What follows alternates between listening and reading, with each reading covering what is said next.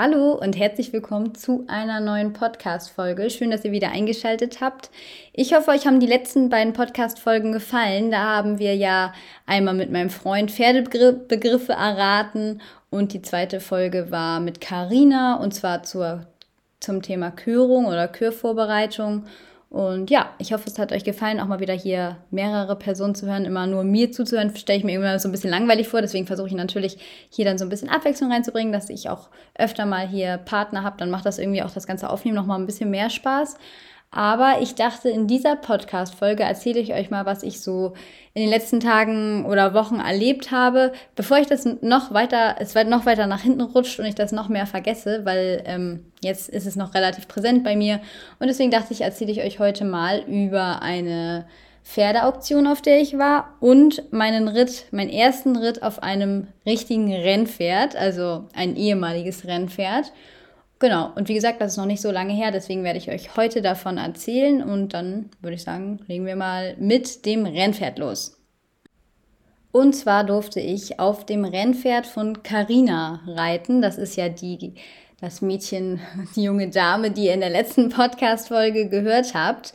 Und die hat einen Ex-Galopper, der ihr gehört. Den hatte sie selber zwar nicht direkt von der Rennbahn gekauft, aber der war früher auf der Rennbahn und wurde dann in einen Springstall gegeben und von dort aus hat sie ihn gekauft. Und für alle, die jetzt nicht wissen, was ein Ex-Galopper ist oder ein Ex-Rennpferd, also das heißt, er war wirklich auf der Rennbahn, ist da Rennen gelaufen, war vielleicht zu langsam oder was weiß ich, irgendwann werden die ja aussortiert. Vielleicht war er auch zu alt, vielleicht war er auch gut. Ich weiß es nicht ganz genau, ob er gut war oder nicht. Aber auf jeden Fall wurde er dann irgendwann aussortiert und ist so dann den Weg langsam zu Carina gekommen.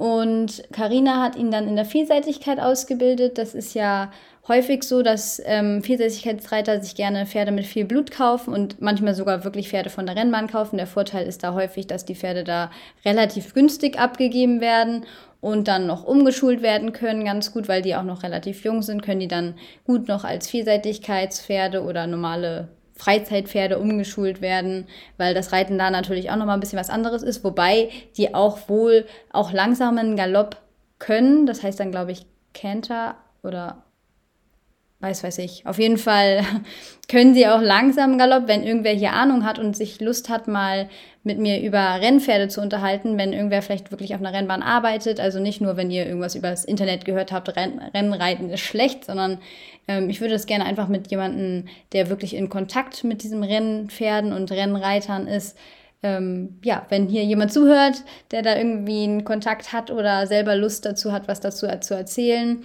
dann könnt ihr mir natürlich sehr, sehr gerne schreiben. Wie gesagt, ich bin immer offen, wenn hier irgendwer was Interessantes erzählen möchte, dann kann mir jeder gerne in diesem Podcast ähm, irgendwas erzählen, solange es spannend für alle Zuhörer ist und für mich natürlich auch ein bisschen. Und ja, genau, also wenn ihr irgendwie Rennerfahrungen habt, dann könnt ihr mir natürlich auch zu dem Thema gerne mal was erzählen. Auf jeden Fall war ich bei Carina und wollte mit ihr ausreiten. Das hat sie mir angeboten, dass wir zusammen ausreiten gehen. Und dann meinte ich noch vorher so, ja, ich möchte aber einen Braven. Und dann hat sie mir eben ihren Till, das ist dieses Ex-Galopper-Pferd, angeboten, dass ich den reiten kann. Und ich dachte schon, ah, ein Ex-Galopper. Aber das wollte ich halt schon immer mal machen, das stimmt wirklich. Ich habe ähm, irgendwie auch mal total Lust, so einen Ex-Galopper auf einer Rennbahn zu reiten. Am besten irgendeinen alten, also der jetzt nicht... Ähm, ja, nicht zu wild ist, sondern wirklich so schon ein bisschen älter ist, vielleicht nicht mehr ganz so schnell kann. Oder wobei eigentlich ist es ja auch immer je Oller, je Dollar. Weiß ich auch nicht, ob das so eine schlaue Idee ist, aber auf jeden Fall ähm, hatte ich schon immer mal die Idee, auf einem Rennpferd zu reiten. Am liebsten dann aber auch mit einem richtigen Sattel, weil, wenn ihr das kennt, bei den Rennpferden sind das ja immer nur so Pads, sage ich mal. Also, und dann so richtig kurze Bügel. Also, das könnte ich, glaube ich, nicht, da würde ich sofort runterfliegen. Aber ähm, ja, einfach dieses schnelle Galoppieren hätte ich schon mal Lust drauf gehabt. Und ja, jetzt hat sich halt die, die Möglichkeit für mich angeboten, da bei Carina ähm, auf ihrem lieben Till zu reiten, den sie eben in der Vielseitigkeit ausgebildet hat und ähm, auch bis VL mit ihm geritten ist. Dann ist er ein bisschen krank geworden und ähm, sie hat ihn dann wieder gesund gepflegt und jetzt gerade wird er von einem jungen Mädchen geritten und wurde jetzt, glaube ich, auch noch so ein bisschen Springen und ähm, Vielseitigkeit, E-Vielseitigkeit geritten. Allerdings wird er im nächsten Jahr nicht mehr geritten. Er ist jetzt 20 oder 21 und er wird dann kein Turnier mehr geritten, weil er ähm, die Herpesimpfung, die ab 2023 ja Pflicht ist, nicht ab kann. Und da er nicht Herpes geimpft werden soll, weil er es eben nicht ab kann, ähm, wird sie ihn dann jetzt in Sportrente stellen. Genau, also nur, dass ihr nochmal so kurz was zu Till gehört habt. Also diesen Till durfte ich dann reiten und dann sind wir auch schon losgeritten. Ich hatte halt, wie gesagt, so ein bisschen Angst, weil ähm, sie ja springen bzw. Vielseitigkeitsretterin sind, ist und die sind ja meistens so ein bisschen lockerer. Und wenn da, da irgendwer mal rumspringt oder so, dann finden die das ja immer nicht so schlimm. Und dadurch, dass ich im Moment so wenig reite, merke ich das halt schon total, dass ich irgendwie so total rauskomme aus dem Reiten und einfach mich nicht mehr so zu Hause auf dem Pferd fühle, wie es halt vor einem halben Jahr noch war, wo ich einfach jeden Tag mehrere Pferde geritten bin dann fühlt sich das halt komplett selbstverständlich auf dem Pferd an. Und jetzt, da ich halt so wenig reite, fühlt es sich für mich jetzt so ein bisschen wie so ein Fremdkörper auf dem Pferd an. Also ich kann das total gut verstehen, dass so Späteinsteiger da so ein bisschen Probleme haben mit zu viel Nachdenken und so. Also es war jetzt, so schlimm ist es jetzt nicht bei mir. Also ich habe jetzt nicht mega Panik oder so, aber dann auch so ein komplett fremdes Pferd.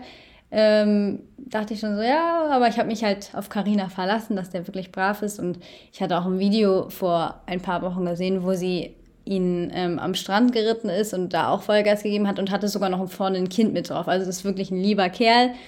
Aber trotzdem ein ganz bisschen Bedenken hatte ich ganz kurz. Aber als wir dann schon in, an der Straße da längs geritten sind und in den Wald geritten sind, dachte ich schon, okay, nee, der ist entspannt. Also er war super lieb, ganz entspannt. Ich meine, er ist ja auch schon ein bisschen älter, aber wie gesagt, ich glaube, das heißt nicht so viel. Aber ja, auf jeden Fall war er sehr, sehr lieb und dann hatte ich gleich ein ganz gutes Gefühl. Ich durfte von Carina ihren heißgeliebten Mars-Springsattel nehmen, von dem ich übrigens immer noch ein bisschen Po-Schmerzen habe. Also dafür, dass das ein Mars-Sattel ist, Carina, falls du das hier hörst, ich denke eher nicht, aber der war echt hart. Also gemütlich ist was anderes. Also mein schöner Childerick, den ich habe, mein Dressursattel, den ich im letzten Jahr gekriegt habe, der ist deutlich gemütlicher. Da ist ein, wie ein Sofa dagegen. Naja, auf jeden Fall durfte ich mit Till dann mit ihr zusammen ausreiten. Und dann sind wir erstmal im Schritt so eine kleine Runde geritten. Und da habe ich aber, sobald wir im Wald waren, habe ich so gemerkt, ah, jetzt ist Till motiviert. Aber er war total lieb. Also überhaupt nicht schreckhaft, nicht glotzig, gar nichts. Also ganz lieb. Und ähm, trotzdem, aber man hat gemerkt, so ja, jetzt wacht er langsam auf. Und ich habe ihn aber die, auch die ganze Zeit am langen Zügel geritten, damit er sich entspannen kann und so. Ich habe immer das Gefühl, dass Pferde sich viel mehr entspannen, wenn man halt einfach so ganz locker die Zügel ganz lang lässt, als wenn man die dann kürzer nimmt, nur weil man denkt, oh, jetzt wird es irgendwie ein bisschen heiß. Wenn man die dann kürzer nimmt, wird es ja meistens schlechter. Deswegen, ähm, ja, war das aber ganz entspannt, sind wir erstmal schön lange Schritt geritten.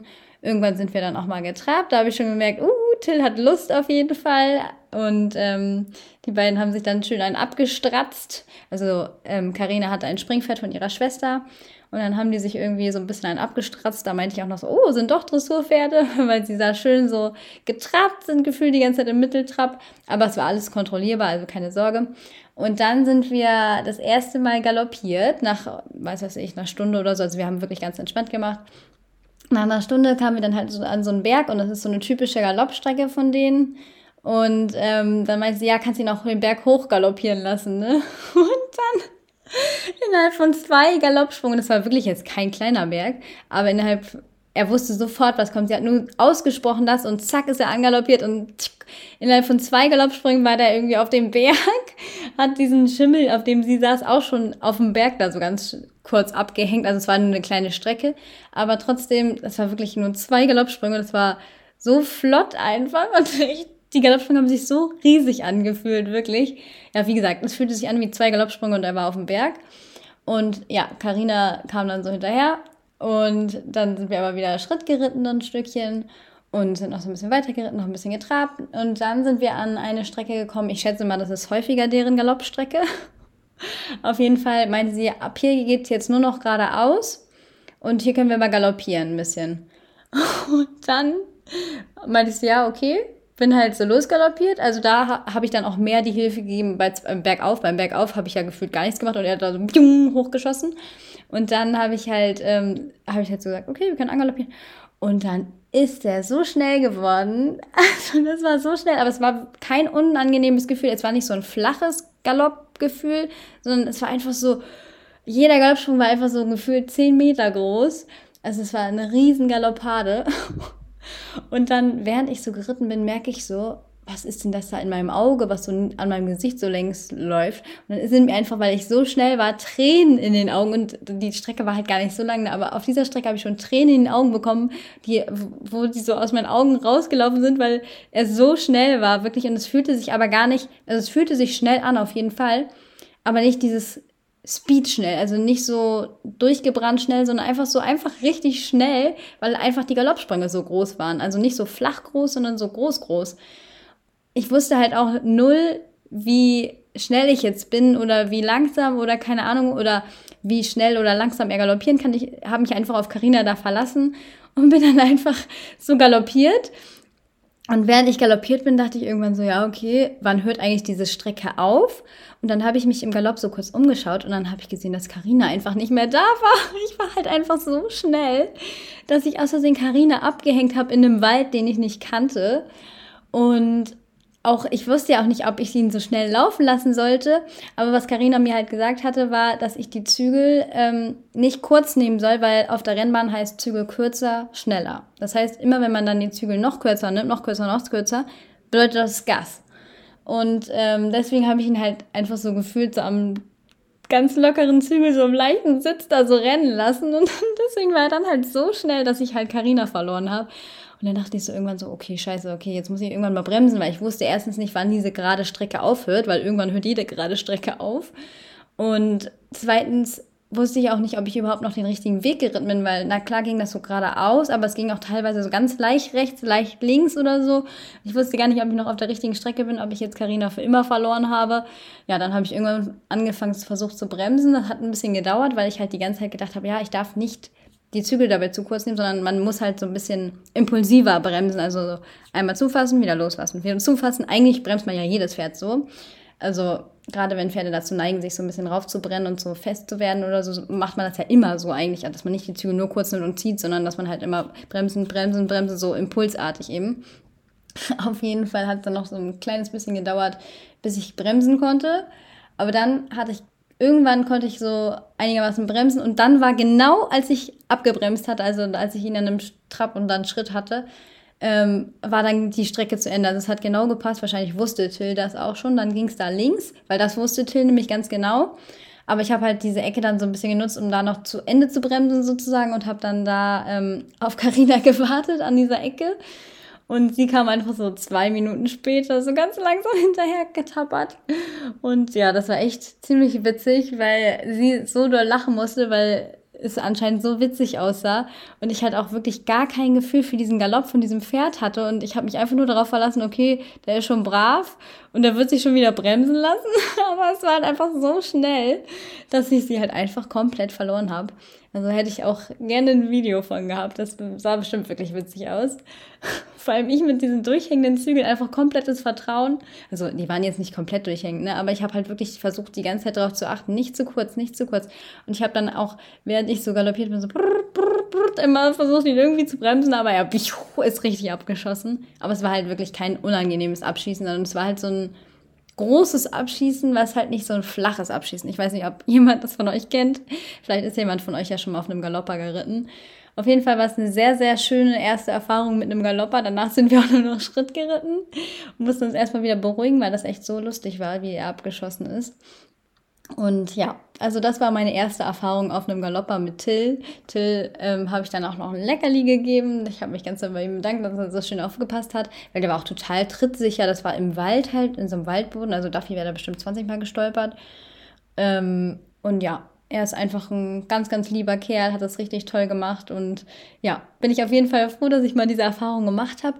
Ich hätte ihn irgendwie auch gerne noch mal länger galoppiert. Also auf dieser ich hätte mal Lust, auf, mit so einem Pferd wirklich auf eine Galopprennbahn und den einmal so richtig gehen zu lassen. Ich glaube, das macht so Spaß, die mal ein bisschen galoppieren zu lassen, bis die halt nicht mehr so extrem ziehen, sondern bis die halt so ein bisschen ausgaloppiert sind, sage ich mal, weil bei ihm war es war halt gefühlt wirklich zehn Galoppsprünge und dann war ich halt schon da irgendwie. Also es war, weil der so, ries, so einen riesen Galopp hatte. Ja, also das würde ich gerne mal auf einer Galopprennbahn machen, aber ich denke nicht, dass Zilda mein Partner sein wird. Aber vielleicht habe ich ja noch mal irgendwann die Möglichkeit und kann mal mit so einem Galopper auf einer richtigen Galopprennbahn, aber mit einem richtigen Sattel bitte galoppieren. Das wäre echt, das wäre echt cool, weil man hat halt auch das Gefühl, so ja, in diesem schnellen Galopp kann auch irgendwie gar nichts passieren. Klar, okay, sie könnten stolpern oder so, aber weiß ich nicht, da habe ich jetzt nicht so eine Angst vor. Aber in dem Galopp, die können ja auch in so einem Tempo, können die ja gar nicht mehr bocken oder irgendwas, weil das so schnell ist. Also es war auf jeden Fall richtig, richtig cool, hat richtig Spaß gemacht. Ich habe immer noch ein bisschen Muskelkater, weil ich halt, wie gesagt, im Moment so wenig reite. Und ja, spüre mein Po von Carinas Sattel. Und das war meine erste Erfahrung mit einem Galopprennpferd. So, und wie versprochen kommen wir jetzt zum zweiten Thema und zwar zur Pferdeauktion. Ich war nämlich auf einer Sportpferde-Springpferde-Auktion. Da hatte mich meine Springreitlehrerin gefragt, ob ich Lust und Zeit hätte, da ein bisschen zu helfen.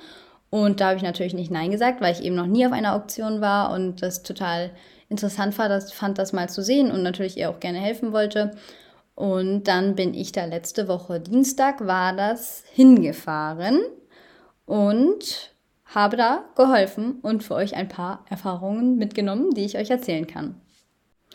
Erstmal werde ich jetzt ganz kurz erklären, was überhaupt eine Pferdeauktion ist, weil einige sich das bestimmt nicht vorstellen können oder denken so, hä, was, ein Pferd auf einer Auktion kaufen? Was bringt mir das überhaupt? Oder was für verschiedene Arten von Auktionen gibt es?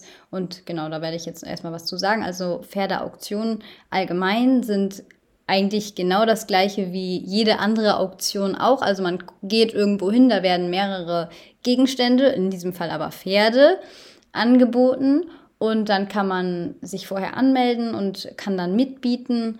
Oder bei manchen Auktionen geht es bestimmt sogar ohne vorige Anmeldung. Dann kann man mitbieten, hebt dann so den Arm und dann kann man sagen, ich biete, was weiß ich, 5000 Euro.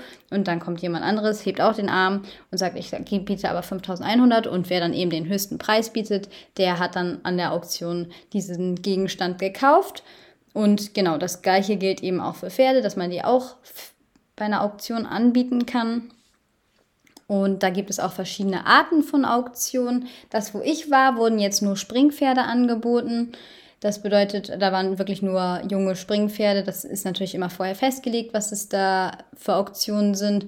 Dann gibt es Fohlenauktionen natürlich auch. Da habe ich im letzten Jahr mir auch mal so eine Online-Auktion angeguckt. Dann gibt es Online-Auktionen, wie eben gerade gesagt, dass die tatsächlich nur über Videos stattfinden. Also es gibt ein Video von dem Fohlen zum Beispiel.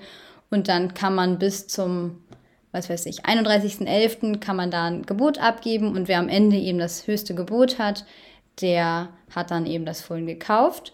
Und dann gibt es natürlich auch Hengstauktionen, Hengstmärkte, das kennen bestimmt auch einige von euch. Da werden dann eben nur Hengste, junge Hengste angeboten. Und genau, da kann man sich dann auch meistens dann vorher anmelden und kann dann mitbieten, wenn man Interesse hat.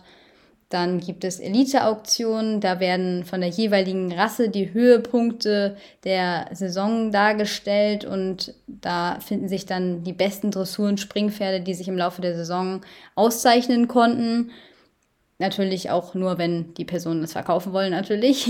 Aber genau, da kann man dann sein Pferd anmelden, beziehungsweise sich selber anmelden, wenn man mitbieten möchte und kann dann eben eins von den besten Pferden von dem jeweiligen Verband kaufen.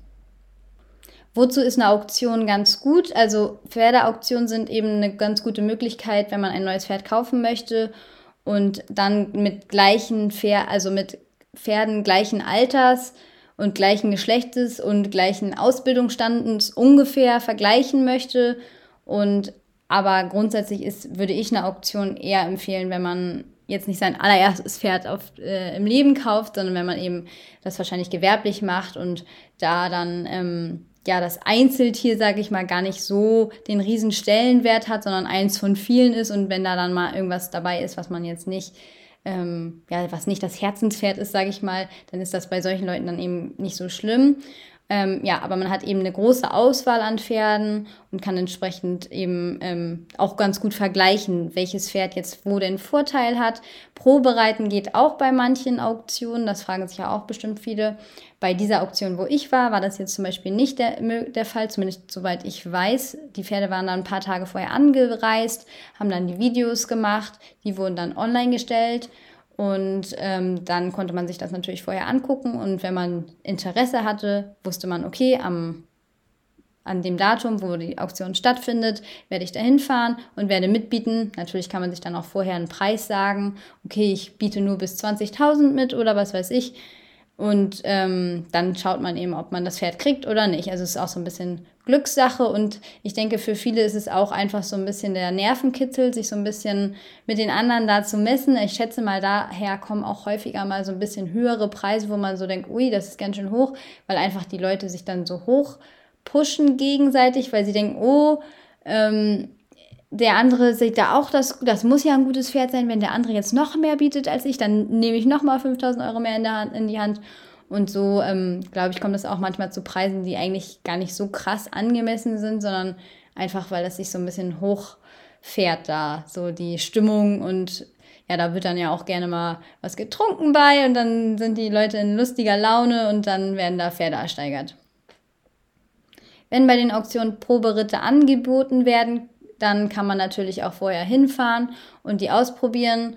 Und ja, für den Verkäufer sozusagen, also der über eine Auktion verkau verkauft, ist es natürlich auch immer ein Risiko. Man weiß natürlich nicht, ob der Preis, den man sich wünscht, erreicht wird. Da gibt es zum Beispiel auch so ein bisschen Taktiken, wie man das umgehen kann. Zum Beispiel stellt man jemanden auf und sagt, ja, okay, ähm, du bietest mal bis 20.000 mit, weil wenn der unter 20 verkauft wird, dann möchte ich ihn doch lieber selber behalten, sodass man der Person dann sozusagen das Geld gibt, beziehungsweise man das Geld dann ja wieder kriegt sozusagen. Also die kauft es dann ja nicht wirklich, sondern sie sagt halt, sie kauft es, dann gibst du der Person die 20, nee, dann gibt die Person dir 20.000 und du gibst ihr wieder 20.000 zurück, sodass es dann am Ende immer noch ganz normal null und dein Pferd ist. Wobei natürlich die Auktionen häufig dann auch ähm, Teilnahmebedingungen haben, sodass zum Beispiel 10% ähm, des Kaufpreises oder 5% oder was auch immer da die Prozentzahlen sind ähm, des Kaufpreises dann an den Vermarkter gehen, weil natürlich zum Beispiel gibt es ja auch Online-Plattformen wie zum Beispiel das Ponyforum, die das halt gewerblich machen und die können natürlich so eine Auktion dann nicht einfach so anbieten, sondern da müssen die ja auch irgendwas von haben, weil sie eben das ganze Publikum dahin ziehen und ähm, die ganze Arbeit damit haben, sage ich mal, die Videos einstellen. Und dafür kriegen sie dann halt auch was vom Kaufpreis. Und entsprechend, wenn man das Pferd dann selber wieder zurückkauft, hätte man dann Kosten sozusagen. Gibt es ein Mindestalter für Auktionen? Also es ist immer ein Mindestalter wahrscheinlich angegeben. Und zum Beispiel bei ähm, Fohlenauktion müssen dann auch das Muttertier dabei sein. Also da ist es dann natürlich, kann es sein, dass das Fohlen jetzt irgendwie drei, vier Monate alt ist, aber natürlich noch nicht abgesetzt werden kann und das wird dann auch nicht direkt danach mitgenommen, sondern es bleibt dann eben bei der Mutter noch, bis es abgesetzt werden kann. Entsprechend hat man dann auch noch so ein kleines Risiko, wenn man das Fohlen ersteigert. Und dann bleibt es aber natürlich noch bei der Mutter, aber das lässt sich ja alles auch vertraglich dann regeln. Und ähm, sonst gibt es natürlich auch bestimmt bei den einzelnen Auktionsarten verschiedene Altersbegrenzungen. Bei der Auktion, wo ich jetzt war, war es so, dass da Springpferde ab zwei Jahren waren. Das heißt, die Springpferde ab zwei, also unter drei sozusagen, wurden nur an der Hand vorgestellt und im Freispringen in den Videos gezeigt.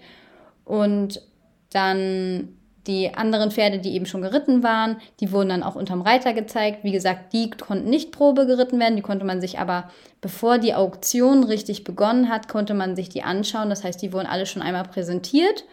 Und dann um 19 Uhr hat die Be Auktion begonnen und dann wurden sie auch nochmal währenddessen präsentiert. Aber man, also eigentlich die Kaufentscheidung oder die Auktionsentscheidung, ob man bieten möchte oder nicht, wurde natürlich schon vorher über online, ähm, über die Videos über die Bilder und über diese Präsentation geschlossen und nicht ähm, während der Auktion, während das Pferd nur da rumgeführt wird. Da entscheidet man natürlich nicht mehr. Das hat man sich natürlich schon vorher dann meistens, denke ich mal, überlegt. Manche werden da bestimmt auch spontan mitbieten, aber grundsätzlich denke ich mal, dass es von dem abgemacht, abhängig gemacht wird, was man da vorher gesehen hat.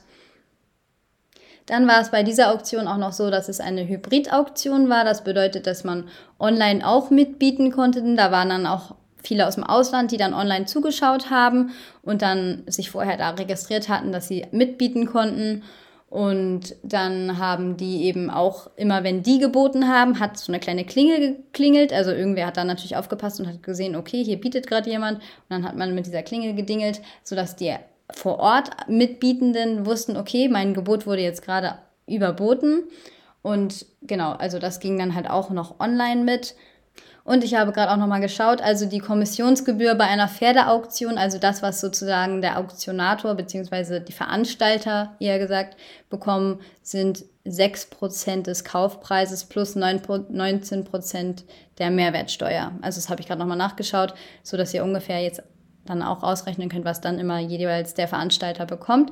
Dann wird eben noch ein Auktionator beauftragt, da diese Auktion zu machen. Natürlich könnte das auch irgendwer machen, aber die Auktionator, die haben das halt auch schon drauf. Die können so richtig schnell sprechen. Die machen es so, dass auch richtig Stimmung aufkommt. Zum Beispiel der da bei der Pferdeauktion hat auch ganz häufig gesagt, das ist meine Mama und mir aufgefallen, ah, das weckt Begehrlichkeiten. Also das war so sein Wort, immer Begehrlichkeiten, das weckt Begehrlichkeiten, diese tolle Nachwuchs da.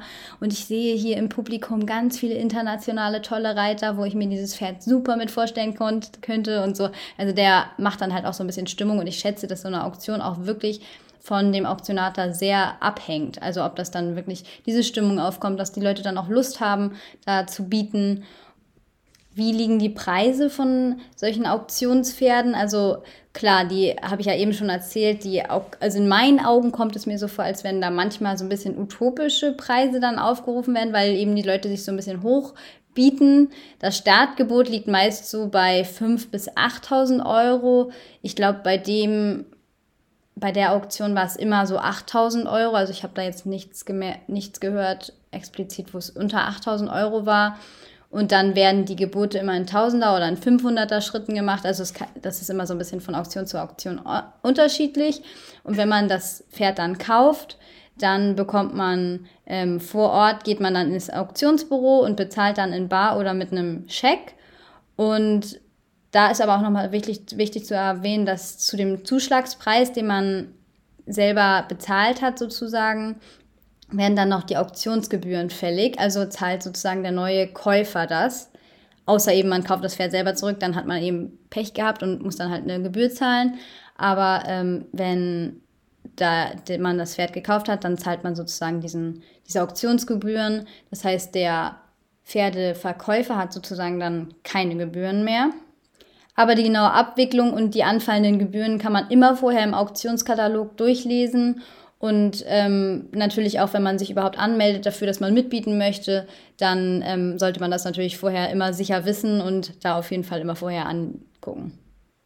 Wenn man das Pferd dann bezahlt hat, dann erhält man in der Regel den Pferdepass und die Eigentumsurkunde und kann das Pferd dann theoretisch direkt mitnehmen. Also ich denke nicht, dass es die Regel ist, dass man das dann sofort auf seinen Hänger lädt und nach Hause bringt. Also zumindest bei der Auktion jetzt, wo ich war, war es nicht so, dass man da direkt das dann eingepackt hat und los, sondern das wurde noch ganz normal ins Stallzelt gebracht und ist dann da noch die Nacht gestanden und dann kann man sich ja mit den Transporten und allem möglichen äh, auseinandersetzen, aber genau, erstmal hat man es dann erstmal ersteigert und kann dann erstmal gucken, was man jetzt damit machen möchte. Natürlich ist das aber auch von Auktion zu Auktion an unterschiedlich und da sollte man sich natürlich irgendwie auch vorher ein bisschen mit auseinandersetzen, ob man das jetzt direkt mitnehmen möchte oder ob man dann Transport organisiert oder ob man das noch ein paar Tage da stehen lassen kann. Das muss man dann eben immer individuell festlegen.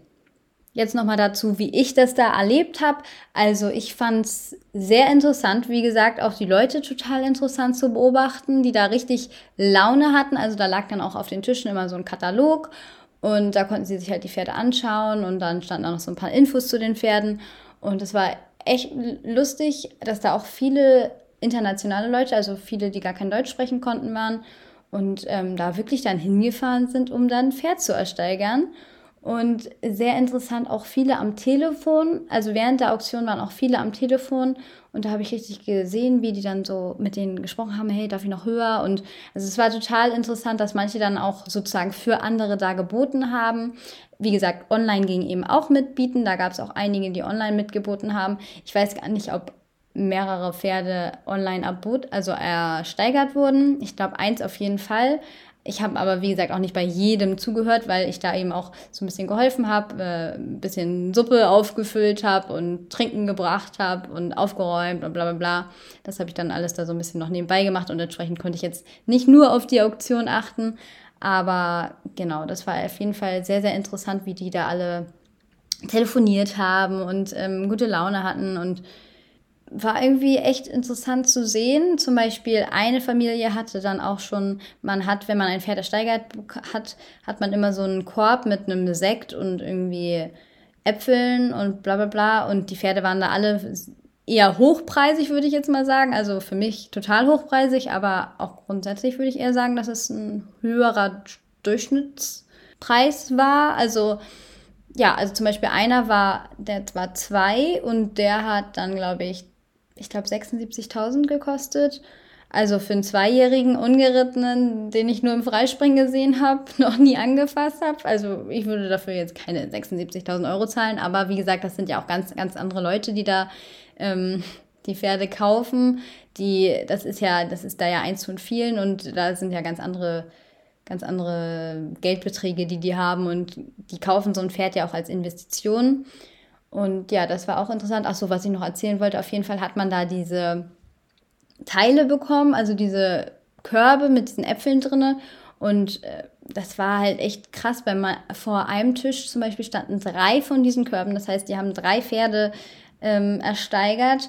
Und wie gesagt, der Durchschnittspreis, keine Ahnung, was der Durchschnittspreis war, aber auf jeden Fall in meinen Augen waren es wirklich höherpreisige Pferde. Wie gesagt, eben der Zweijährige für 76. Gut, das war aber auch eine Preisspitze.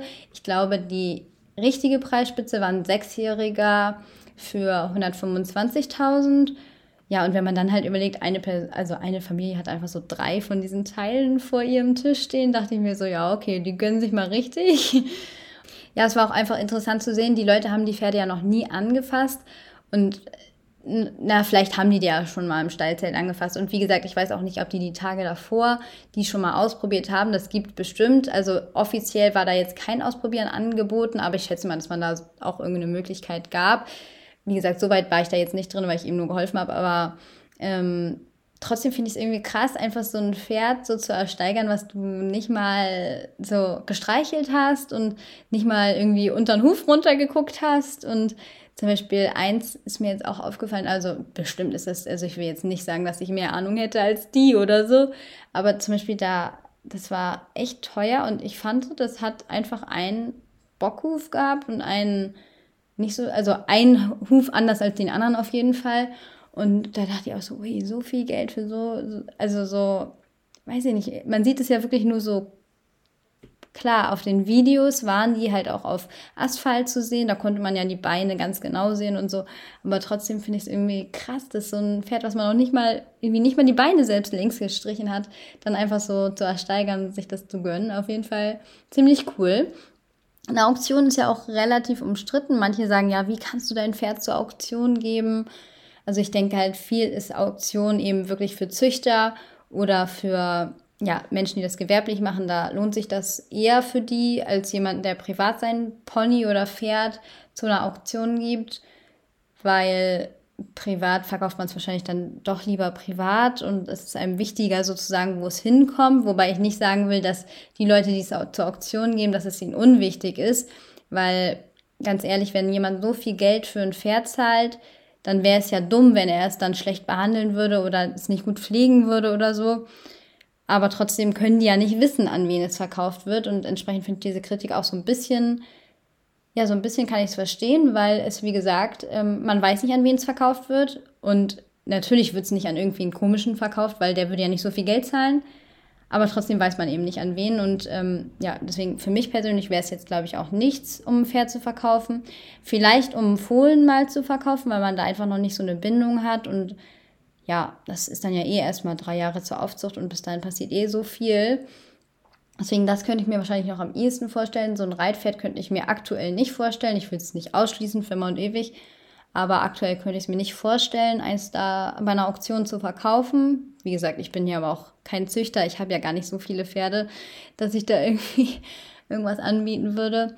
Und eins kaufen weiß ich auch nicht. Also bei mir ist es halt auch sehr viel das Reitgefühl, was äh, den Ausschlag gibt. Und also so das am Boden auch, auf jeden Fall, aber vor allem auch das Reitgefühl. Und wenn ich jetzt nicht Probe geritten hätte, dann würde ich das ein bisschen, weiß ich nicht, also wenn es eine Auktion wäre mit Probereiten, dann könnte ich es mir vorstellen, wobei ich es mir ehrlich gesagt auch nicht vorstellen kann, weil, wie gesagt, die Preise da manchmal so ein bisschen komisch hochgeschoben werden durch diese, dieses, dieses Auktionsfeeling. Und dann könnte ich mir ehrlich gesagt nicht vorstellen, eins zu kaufen, weil weiß ich nicht, also mich da mit anderen betteln und dann viel, viel mehr zu zahlen, als ich es eigentlich wollte, kann ich mir jetzt aktuell nicht vorstellen, zumal die Pferde, die ich kaufe, überhaupt nicht in so eine Auktion reinpassen, weil zu so einem Preis werden keine Pferde per Auktion verkauft, sondern gefühlt eher, ja, naja, auf jeden Fall würde ich nicht so viel Geld für ein Pferd ausgeben. Aber das ist ja auch komplett individuell. Ich kann es total verstehen, wenn jemand so viel Geld für ein Pferd ausgibt. Wenn ich, wenn Geld gar keine Rolle spielen würde, würde ich es natürlich auch machen. Aber weiß ich nicht, ich finde es auch irgendwie immer schwierig, so ein ganz teures Pferd mir als Privatperson zu kaufen. Weil erstens muss ich es dann ja wieder verkaufen, damit ich das Geld jemals wieder irgendwie reinbekomme.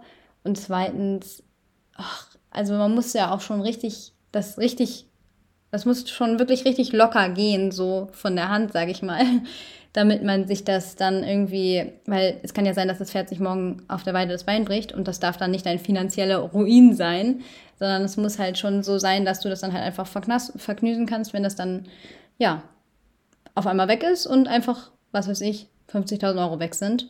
Und das wäre bei mir aktuell nicht der Fall. Ich glaube, nicht mal bei 1000 Euro würde ich jetzt sagen, so, ja, ist mir egal. nicht mal bei 100 Euro würde ich gerade sagen, ist mir egal. Aber ich bin auch arm wie eine arme Kirchenmaus. Aber das ist ja als Student auch nicht ganz so unnormal. Aber jetzt bin ich schon wieder vom Thema abgeschwiffen. Auf jeden Fall abgeschweift, aufgeschwiffen, was auch immer. auf jeden Fall war es sehr interessant, ähm, das zu sehen. Es war cool. Wie gesagt, die Preisspitzen habe ich euch gesagt. Es waren aber auch normale Preise dabei. Also zum Beispiel einer, den fand ich total süß in der Box. Also ich war dann auch noch einmal in der Box und habe denen da so ein ganz bisschen geholfen, die Hufe einzufetten und sowas alles. Und da ähm, ist mir einer aufgefallen, den ich total süß fand. Also so vom Charakter fand ich den einfach niedlich. Und der hat am Ende, glaube ich, nur 18.000, 20.000 Euro gekostet. Also nur in Anführungsstrichen. Ne? Aber das ist natürlich bei so einer Auktion eher ein bisschen günstiger. Zumindest bei der Auktion war es eher eins von den günstigeren. Und da habe ich gedacht, okay, das ist jetzt auch so ein angemessener Preis in meinen Augen.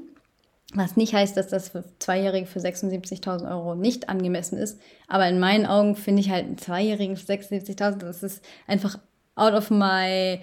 Also, das kann ich mir halt einfach so gar nicht. ist halt so irreal für mich.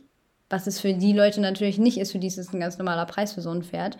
Und das war jetzt auch nicht irgendein Pferd, sondern es hatte eine mega gute Abstammung und einen total erfolgreichen Vollbruder, glaube ich auch. Und ja, das ist natürlich, dann kaufen die auch so ein bisschen die Hoffnung und ja, ich schätze auch, dass durch dieses Auktionsfeeling da auch noch was beigetragen wurde. Aber was wollte ich jetzt eigentlich sagen? Ich bin jetzt schon wieder so raus.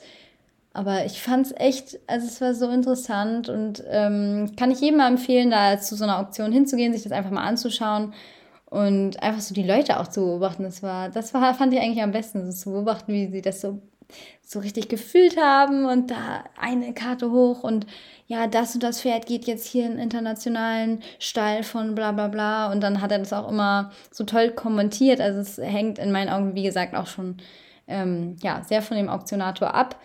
Beim, der Auktionator kann ich nochmal sagen, der wurde von einer aus meinem Stall, die die Kleine gekauft hat, also ein Pony von mir. Die hat den Auktionator mit ihrem Chatty reingefahren. Das war auch total süß mit so Musik und dann ist sie den einmal so rumgefahren und so, jetzt begrüßen wir unseren Auktionator und dann kam sie so reingefahren mit ihm da so auf einem kleinen, ist das so ein kleiner Sulki gewesen? Also auf jeden Fall keine richtige Kutsche, sondern so zwei Räder, wahrscheinlich ein Sulki. Und dann ist sie da so rumgefahren und sie ist ja selber erst neun, also jetzt zehn heute gerade geworden. So, jetzt habe ich euch von meinen beiden ersten Malen der letzten Woche erzählt und hoffe, es hat euch gefallen. Ich hoffe, ihr fandet das auch mal spannend dazu zu hören. Wie gesagt, ich kann es euch nur empfehlen. Beides kann ich euch nur empfehlen, mal auf einem Galopper zu reiten und auch mal auf eine Auktion zu gehen. Das war es für heute auch schon mit persönlichen Sachen, weil das waren ja eigentlich fast nur persönliche Geschichten, die verbunden mit irgendwelchen Informationen waren. Ja, ich würde sagen, dieser Podcast ist hier zu Ende und wir hören uns in der nächsten Woche. Ich freue mich, wenn ihr wieder einschaltet. Lasst gerne eine Bewertung da. Wie gesagt, das bringt mir sehr, sehr viel, wenn ihr eine Bewertung schreibt. Da freue ich mich immer besonders drüber. Wenn ihr ein, eine 5-Sterne-Bewertung hinterlasst oder wenn ihr den PayPal-Link oder und wenn ihr den PayPal-Link benutzt und meine Zeit hier ähm, wertschätzt und da mir eine kleine Spende da lasst, da freue ich mich natürlich auch sehr doll, egal wie hoch die ist. Und dann würde ich sagen, hören wir uns in der nächsten Woche und bis dahin. Tschüss.